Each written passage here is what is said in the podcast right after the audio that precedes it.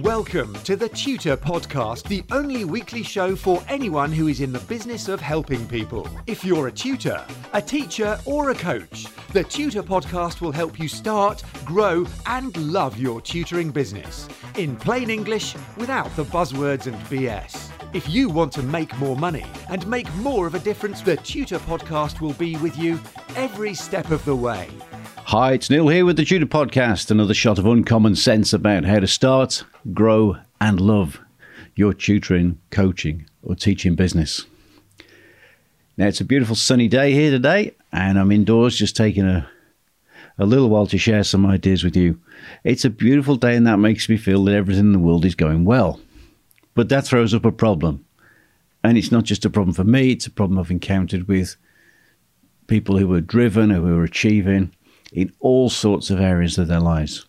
And it's the idea of the imposter syndrome. Now, when I had an ordinary job in an office and I was just sort of bouncing along and, you know, never really experienced this because there wasn't a mismatch between what I expected to be and what I actually was. But now, when I get to do what I like most in the world with people I like, get paid very well for it, and have multiple businesses out back of that, it's kind of weird that even after 22 years of teaching, this thing still comes and bites me from time to time. And I want to raise that with you because I've been outside today washing the cars and just taking care of a few things around the house. And it struck me that I was going to get caught somehow. Now, if you've ever had this, you know exactly what I'm talking about. There's a feeling that somehow people are going to find out that you really don't know what you're doing. They're going to find you out and they're going to expose you as the fraud you undoubtedly are. You ever had that? I don't know anybody who's in the business of making their own way in the world who hasn't had it. And I get it even now. As I said, 22 years of unlocking the secrets of the guitar for people. I'm still getting it. What I do know about this is they aren't going to expose me. After 22 years, if what I was doing was a load of crap, then I would have been exposed and debunked by now. But the cause of the problem, this feeling of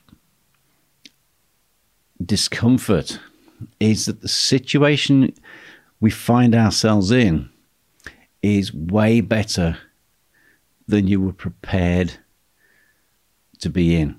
It's as though your programming that's running in the back of your mind all the time really doesn't expect you to be having the sort of life, the sort of career, the business, the relationships that you have. There is a discord or a mismatch between what you expect to be there and the reality of your day to day life. And this is especially true when what you're doing that is so helpful to people and so good for you is easy. So I reckon we got a choice here, guys. We could do what I used to do, which is self sabotage and reduce the reality of my situation to match my low expectations, because I actually come from a family with really low expectations. And by doing that, I can destructively downgrade my day to day life to that low expectation level and conform to what I was told I was supposed to be, which was not very much. Now, if you if you're interested in looking good, managing your diet, your exercise, you'll cheat on your diet, you'll cut your workouts, um, maybe even do something daft like cheat on your dreams or cheat on your partner. The other choice that we can make is we can simply recalibrate our expectations, reprogram ourselves based on the reality that we can see and measure and feel and touch in order to bring that programming up to date to a higher level, which we're now living in. It's really just upgrading the software. Just ask yourself, guys, what's the reality? What is the reality? What I'm doing every day? Then shut up and listen for the helicopters. I'm not hearing any helicopters, guys. They're not breaking the door down because I'm heretically attacking the idea that music is difficult and I'm helping people to get better results and I'm getting well paid for it. What I've come to understand lately is that the imposter syndrome, that discomfort, is really good feedback. It's telling you that you're doing great work and you're doing it better than you expected to be able to do it. So you're achieving a higher level of mastery than you thought you should. So pause and consciously assess your situation and then raise your standards to match that reality. Never lower your performance, your standards, your expectations to match your old programming. Just update the program. So I'm going to keep it brief today because it's blisteringly hot here. The imposter syndrome, as it's usually known. If you know about it, you can do something. You've got to expect it to show up. If you're performing really well and it's easy and you're masterful, expect it. And then welcome it with open arms. Wrap your arms around it, hug it tight to you, and destroy it by simply changing your standards, your expectations, and your beliefs. Because we all become the people we expect to become.